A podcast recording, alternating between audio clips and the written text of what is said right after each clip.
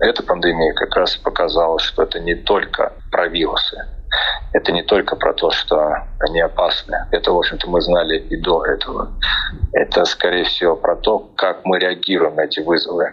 И чем больше мы знаем, тем больше мы будем сплоченными, потому что наши знания — это и есть наша сила. Отражая время, изображая действительность, преображая жизнь.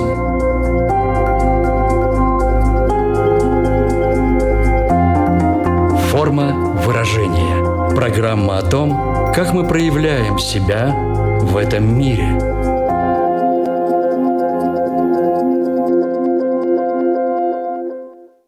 Здравствуйте!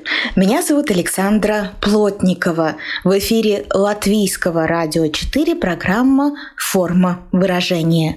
Приветствую вас также, если мы встретились с вами на одной из крупнейших платформ подкастов.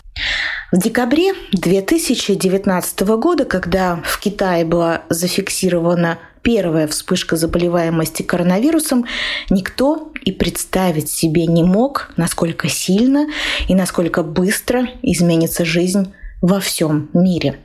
Спустя буквально месяц 30 января 2020 года Всемирная организация здравоохранения объявила эту вспышку чрезвычайной ситуацией в области общественного здравоохранения, а 11 марта пандемии.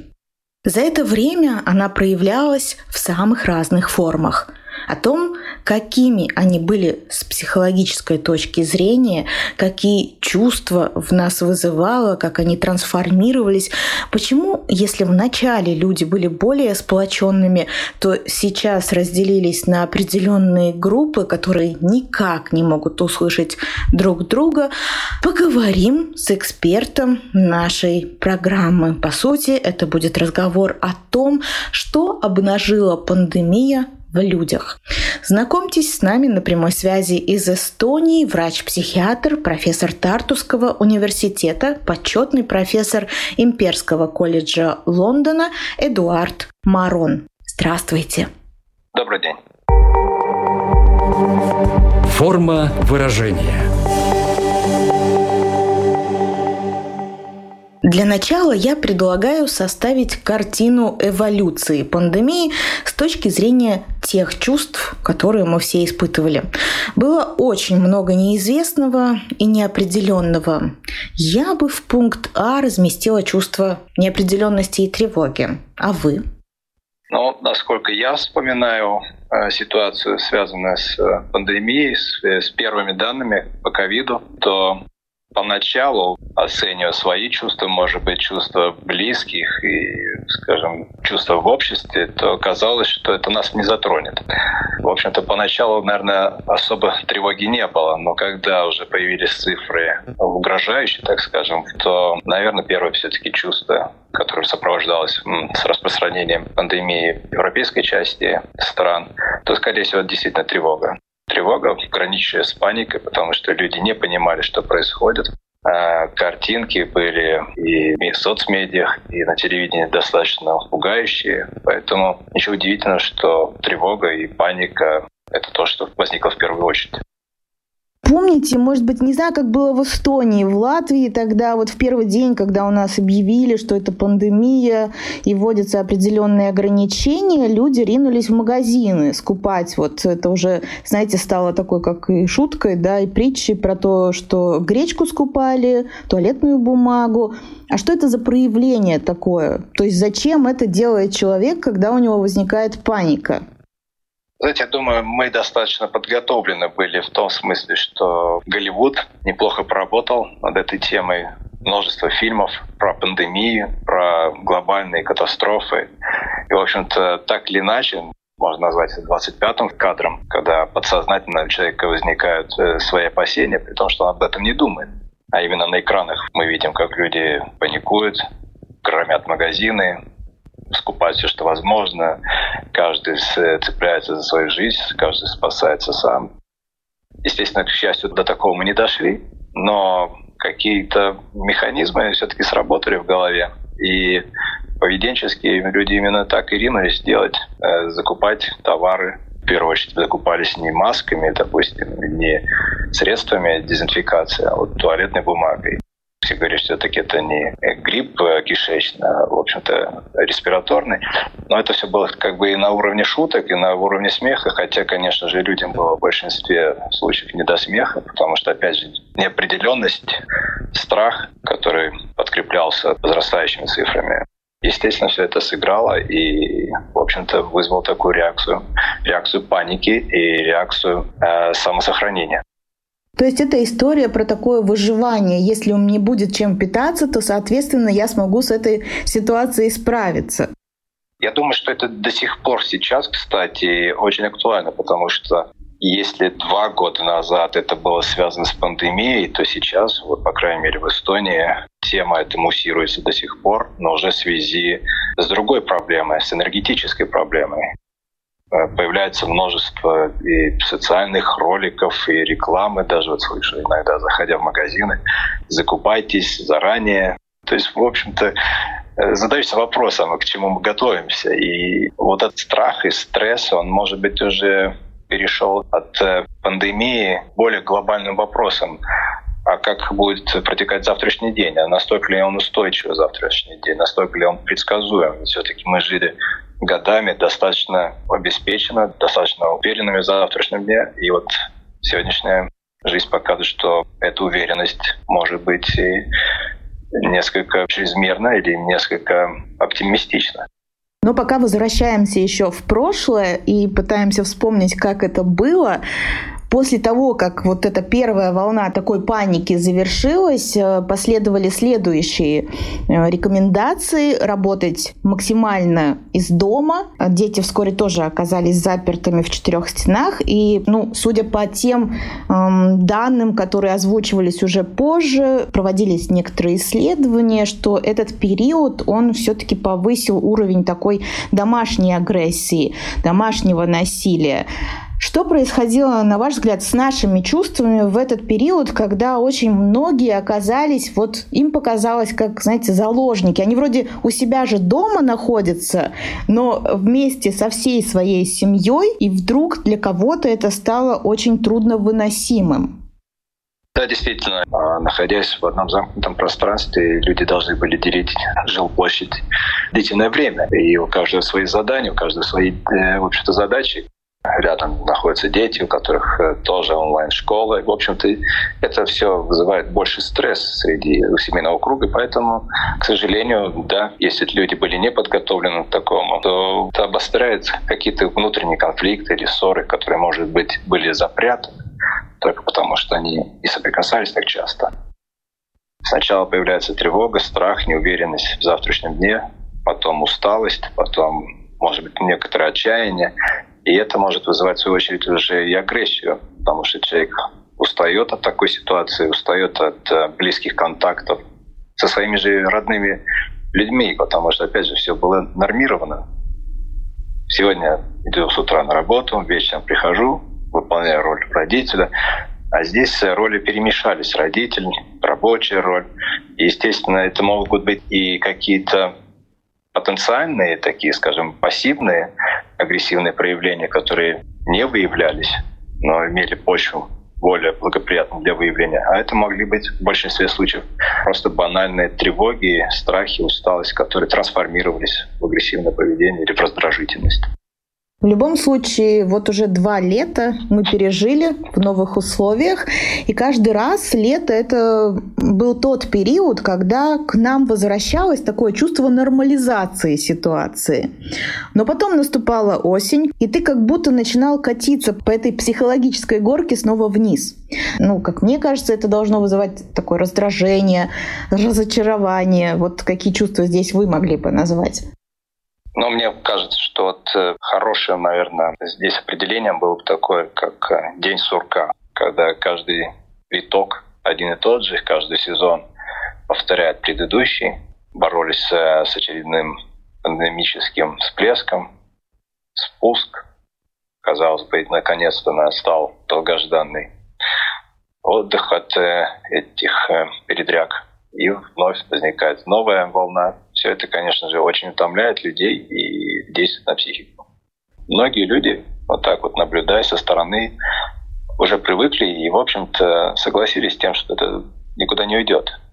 Этот вирус не уйдет, он с нами надолго, и, в общем-то, придется адаптироваться. И, скажем, принимая те меры предосторожности, которые рекомендуются, дистанция, мыть руки, носить маску, еще лучше прививаться, то, естественно, многие люди чувствуют себя более защищенными. Те же самые вакцины, несмотря на то, что не предотвращают 100% от заражения, но тем не менее они, в общем-то, значительно снижают риск опасного течения болезни и тяжелых последствий. Так что я думаю, здесь, наверное, в обществе есть э, два таких основных проявления. Это может быть э, достаточно здоровое, я бы сказал, безразличие. Люди понимают риски, но тем не менее уже привыкли, адаптировались и живут достаточно спокойной жизнью. И, может быть, те, которые до сих пор испытывают некоторое отчаяние или тревогу, страх. Вы заговорили о вакцинах, поэтому я хочу напомнить, что мы все ждали переломного момента, которым должна была стать вакцинация. И вот, казалось бы, он наступил. Почему то, что должно было нас сплотить, вызвало такие противоречивые чувства? Да, это интересный вопрос. Вакцинация стала, в общем-то, такой красной тряпкой для общества. И общество разделилось на два лагеря. А, в разных странах это распределение по-разному. В каких-то странах все-таки большинство людей вакцинируются и проявляют солидарность в этом. В Эстонии, в Латвии, мне кажется, очень похожи в этом смысле. Нельзя сказать, что 50 на 50 разделение общества, но тем не менее очень огромное количество людей, которые яро против вакцины. И, в общем-то, есть люди, которые нельзя даже сказать действительно сто процентов за вакцину, но они понимают, что вакцина — это все-таки шаг к избавлению от многих проблем, шаг защищенности, и поэтому они идут на этот шаг. Мы должны понимать, что и медицина проделала огромный шаг, и технологии проделали огромный шаг. Поэтому то, что вакцины появились так быстро, в этом нет большого удивления. А, к счастью, статистика сегодня такая, что можно уже определить достаточно точно, насколько безопасны эти вакцины. И они показывают прекрасный высокий уровень безопасности. Но у людей еще традиционно могут быть предвзятости, страхи, недоверие, которые подкармливаются, опять же, инфомедиами и инфоагентствами, и, скажем, даже банальными троллями в социальных медиах, которые могут распространять ложные информации или специально подбрасывать абсолютно бредовые идеи. Да, мы все помним чипы Билла Гейтса. И я не могу сказать, что все люди, которые против вакцины, это действительно приверженцы таких идей.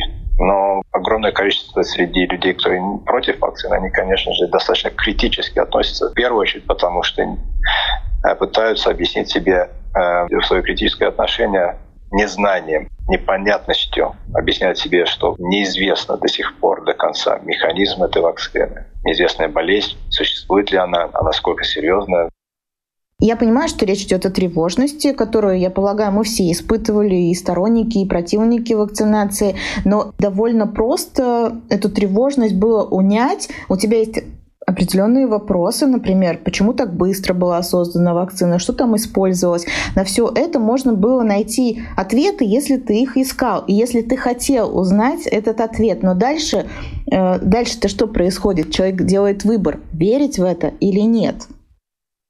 Вы абсолютно правильно объяснили простейшие шаги, как человек действует, если он чего-то не понимает. Он ищет информацию. Эта информация нисколько не засекречена, она, в общем-то, имеется, описание вакцины, на что она действует и как она действует.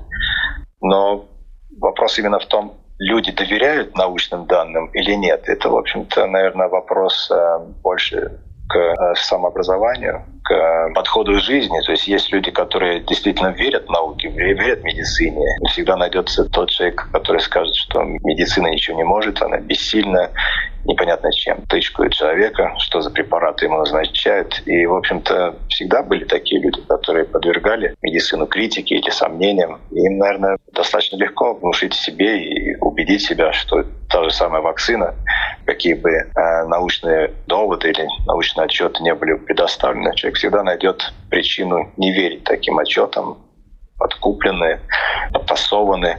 Но научный мир, медицинский мир более открытый, он более ответственный и более проверяемый, есть он транспарентный. Данные можно проверить. Но тем более сегодня, когда уже фактически прошел целый год после внедрения вакцин, набраны данные просто колоссальные, и они показывают статистически уже ну, просто достоверные тренды, тенденции с вакцинацией, то есть что происходит на самом деле. Так что недоверие медицине — это, скорее всего, ну, я не сказал бы свой внутренний каприз, но, наверное, какая-то своя внутренняя упрямость. Не принимать на веру то, что ты не понимаешь. Но если ты этого не понимаешь, то всегда есть источники, можно изучить э, проблематику и получить информацию. Есть люди, которые более открыты к этой информации, есть люди, которые каким-то причинам закрыты и не хотят ее воспринимать. Форма выражения – Напомню, что в эфире Латвийского радио 4 программа «Форма выражения». Мы говорим сегодня о том, какие чувства в нас обнажила пандемия и как они эволюционировали. Ну и, конечно, поговорим немного о том, вообще, какие уроки мы могли из этого периода извлечь, который, к сожалению, еще продолжается. В самом начале люди были готовы быть очень послушными, выполнять все рекомендации, потому что не понимали, что это за вирус, и был такой вот страх, и ты верил ну, всему, что тебе тебе на тот момент говорили, потому что ты реально не обладал информацией и боялся за свою жизнь. Но потом как бы немножечко вот эта вот пружина, она ослабла, уже было не так страшно, хотя и немногое было понятно. Но тем не менее вакцинация изначально воспринималась очень позитивно. Некоторые люди, они были готовы вакцинироваться, но когда вот как им показалось, что их заставляют, что им это навязывают, что их обязывают, Просто только исключительно на этом порой базировалась их аргументация и их нежелание что-либо делать в этом отношении, потому что это было такое, это же мое чувство несвободы. Вот что это за чувство несвободы? Разве оно не внутри меня? Разве не я им управляю? Разве кто-то другой? Ну, если мы в контексте нашего разговора сейчас, да, обсуждаем это. Да, я думаю, что люди, конечно же, привыкли к свободе, свободном своем мышлении, свободном в своих действиях, в своих выборах. И, естественно, пандемия принесла угрозу для свободы. Так или иначе, она ограничила нашу свободу. И противостояние вакцинации — это может быть в какой-то мере внутренний бунт э, против э, подавления свободы, свободы выбора. Но опять же, насколько это рационально? Ведь э, не совсем рационально вести себя ради своей свободы, ущемляет, тем не менее, свободу других людей. Есть очень мудрая фраза. Свобода каждого человека заканчивается там, где начинается несвобода других. Да, это наш выбор, вакцинироваться, не вакцинироваться. Но до тех пор, пока мы не приносим другому человеку риски, пока мы другого человека не ставим под риск. И поэтому вся эта дилемма очень остро стоит во многих странах прежде всего в наших странах, когда протекают бурные дискуссии, почему человек э, обязан вакцинироваться и должна ли быть вакцинация обязательной, и несет ли это угрозу моей свободе. Я думаю, что здесь э, борьба на самом деле между чувством э, ответственности и чувством в какой-то мере даже мнимой свободы. Потому что ну, совсем свободными мы не можем быть. Мы не живем каждый на своей планете, и все наши свободы каждой личностной свободы. Они так или иначе, это все-таки свобода целого общества. Мы живем в обществе, мы зависим от общества.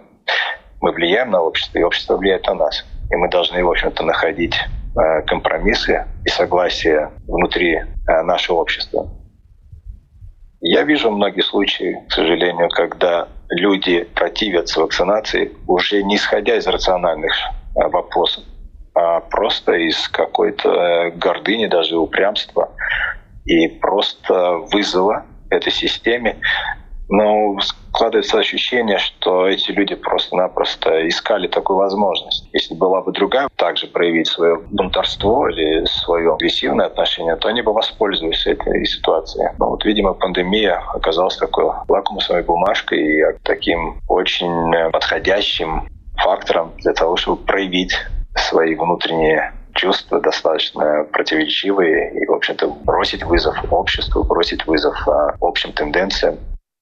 Вот вы сказали про послушность. Если действительно э, такая всеобщая послушность, чем, кстати, обвиняет более западноевропейские страны. Там все послушны, сказали вакцинироваться, и все пошли значит, дружно, не думая о последствиях, якобы вакцинироваться.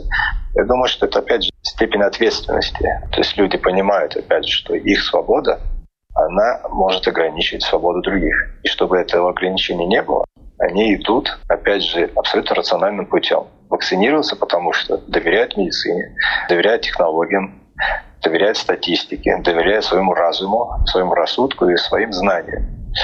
Если этих знаний не хватает, они подчерпывают знания и, опять же, доверяют им. И поэтому они нисколько, ни в какой мере не поступают со своей свободой.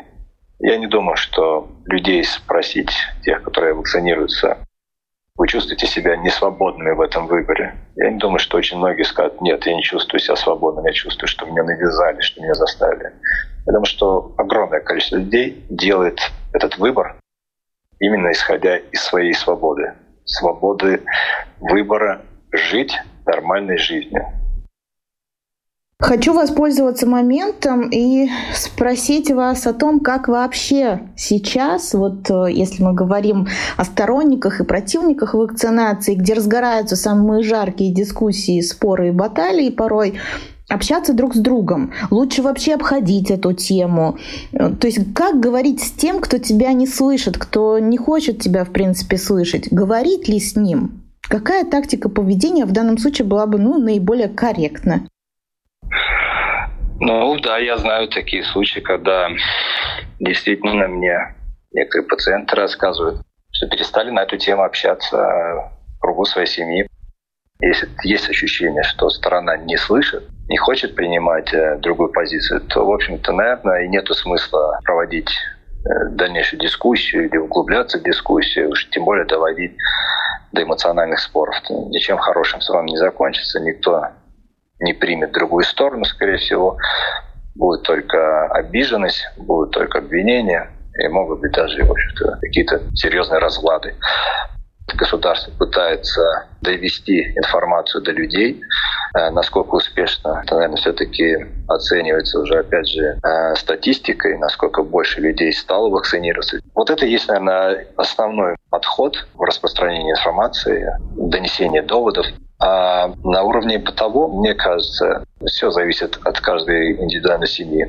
Мой личный совет не пытаться переубеждать, если человек не готов к этому или этого не хочет, если он не слышит доводов, которые поддерживаются научными статьями, научной статистикой, государственными программами поддержки.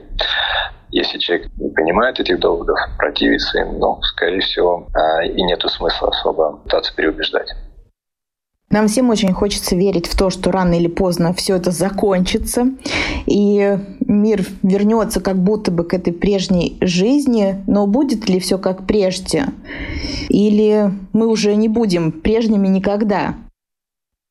Понимаете, дело в том, что, наверное, после каждой стрессовой ситуации, после каждого потрясения, такого обширного, масштабного потрясения, наверное, всегда можно сказать, что человечество никогда не будет э, прежним. Но, тем не менее, опыт показывает, что мы до сих пор делаем те же самые ошибки. И мы такие же люди, как и 30 лет назад, 40 и 100 лет, видимо, назад. При том, что очень много поменялось в обществе. Опять же, те самые табу или нормы, которые были 100 лет назад, они сейчас абсолютно не являются никакими ни нормами, ни стандартами. Наоборот, они являются показателями ущемления прав и свободы. А в какой-то мере действительно мы станем другими. Очень надеюсь, что мы извлечем урок из таких э, пандемий, что это научит нас солидарности, научит нас пониманию друг друга, и это научит нас быть более образованными, все-таки без восполнения э, недостатков своих, там, скажем, познаниях, знаниях. Если мы не пытаемся эти недостатки или упущения заполнить э, знаниями, то без этого, конечно, будет тяжело и в будущем. Потому что эта пандемия как раз показала, что это не только про вирусы. Это не только про то, что они опасны. Это, в общем-то, мы знали и до этого. Это, скорее всего, про то, как мы реагируем на эти вызовы. Мир действительно стал другой. Опять же, информация распространяется неимоверно быстро. Да? То есть эта открытость информации, она просто уникальна. Э, запрятать, спрятать, утаить невозможно. Быстро доходят те или иные факты, общество реагирует на эти факты, дискутирует. И пандемия это как раз показала, что мы должны уметь разбираться в информации, мы должны уметь понимать, что происходит. А это, в общем-то, показатель того, что каждый из нас должен черпать знания, возможно, до конца своей жизни, потому что технология движется очень быстро вперед. Эволюция вирусов очень быстрая, непредсказуемая. И чем больше мы знаем, чем более мы образованы, тем больше мы будем сплоченными, потому что наши знания — это и есть наша сила и против вируса, и против нашего невежества, и, в общем-то, против любых других вызовов. Если мы говорим о сплоченности, которую вы назвали в том числе как такой урок, который мы могли бы вынести из всей этой ситуации, но ведь происходящее сегодня показывает, что мы плохо выполнили домашнее задание. Кто-то извлек этот урок, а кто-то нет. Какие предпосылки, что мы действительно станем более сплоченными. Сейчас-то как раз-таки такое ощущение, что мы очень разрознены, да, что мы разделились на эти два ярких очень лагеря.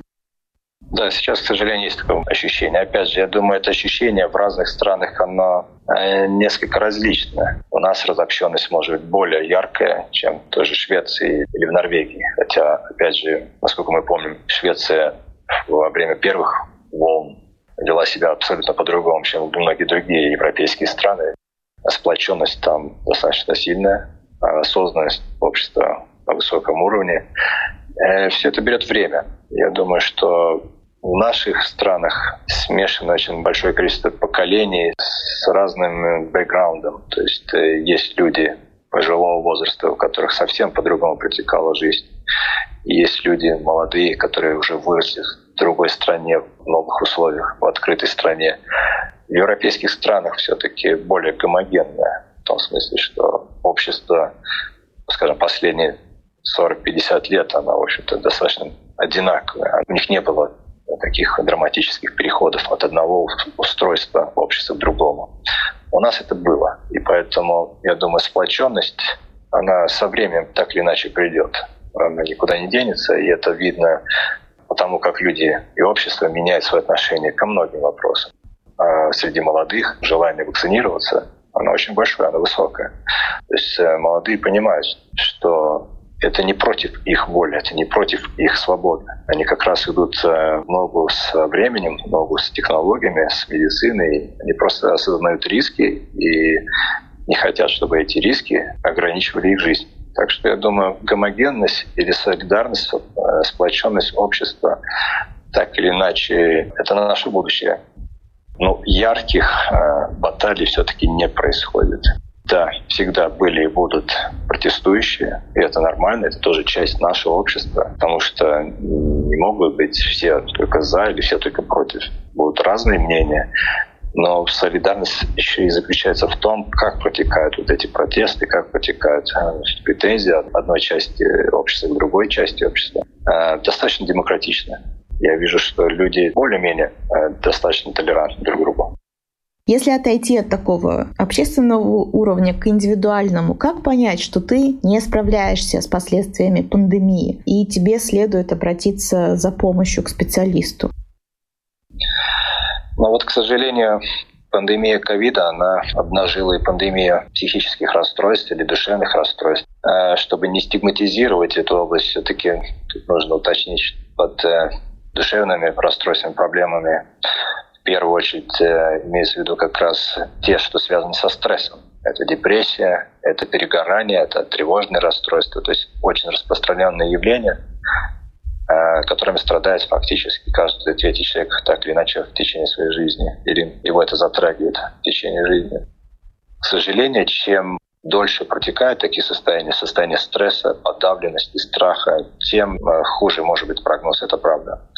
То есть у человека могут возникнуть э, хронические течения, а значит и последствия, которые будут э, хуже отвечать на лечение. Лучше не затягивать, если у него есть ощущение страха, подавленности, тревоги, стресса, то обратиться к специалисту никогда не лишнее. Лучше перестраховаться, лучше понять, что дело еще не переросло в более серьезную проблему.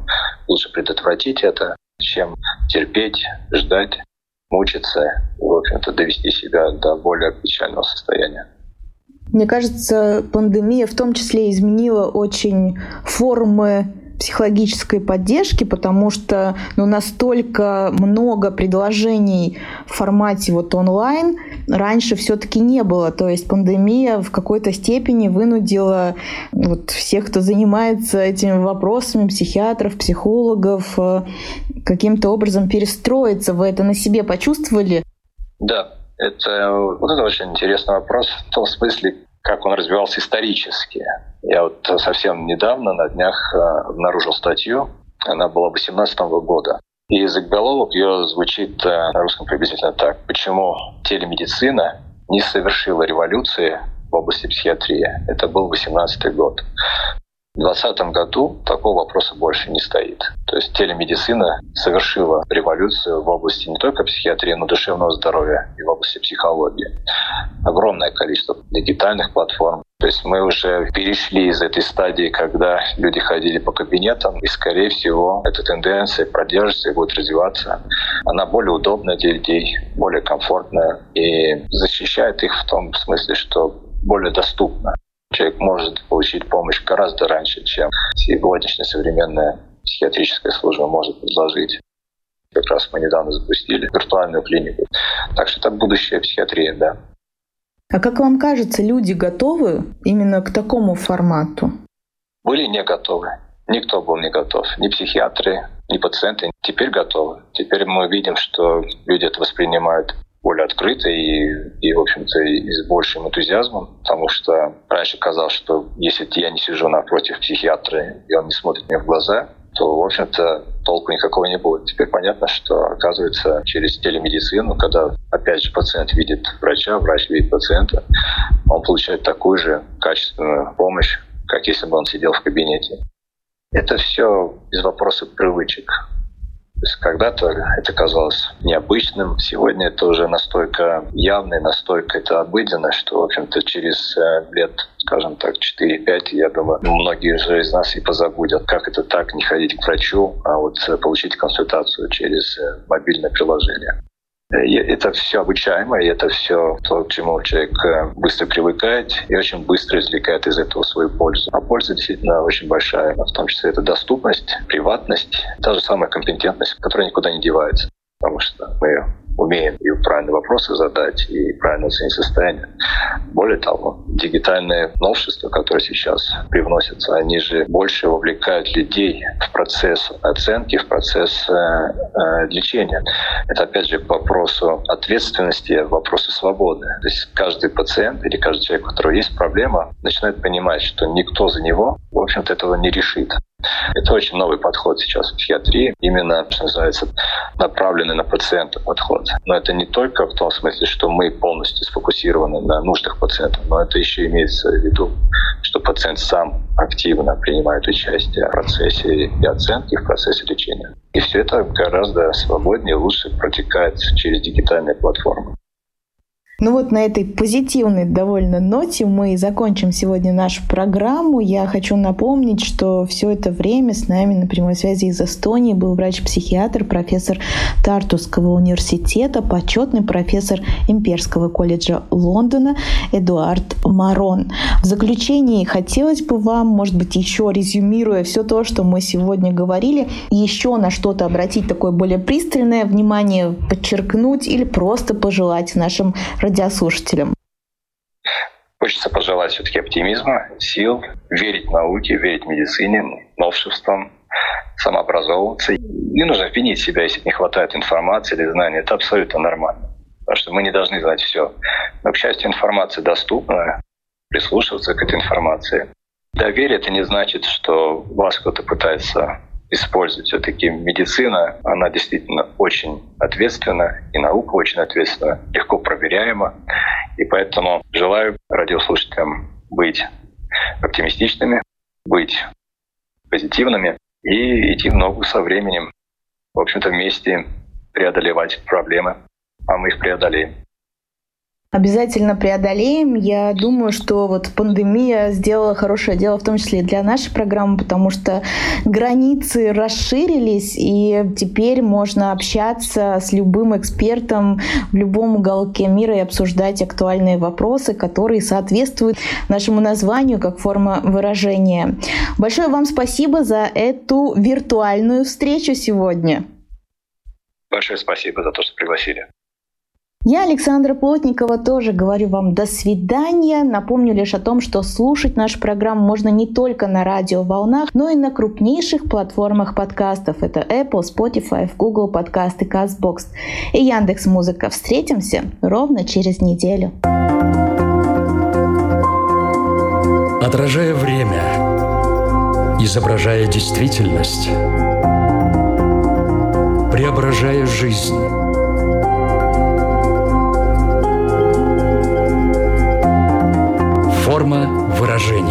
Программа о том, как мы проявляем себя в этом мире –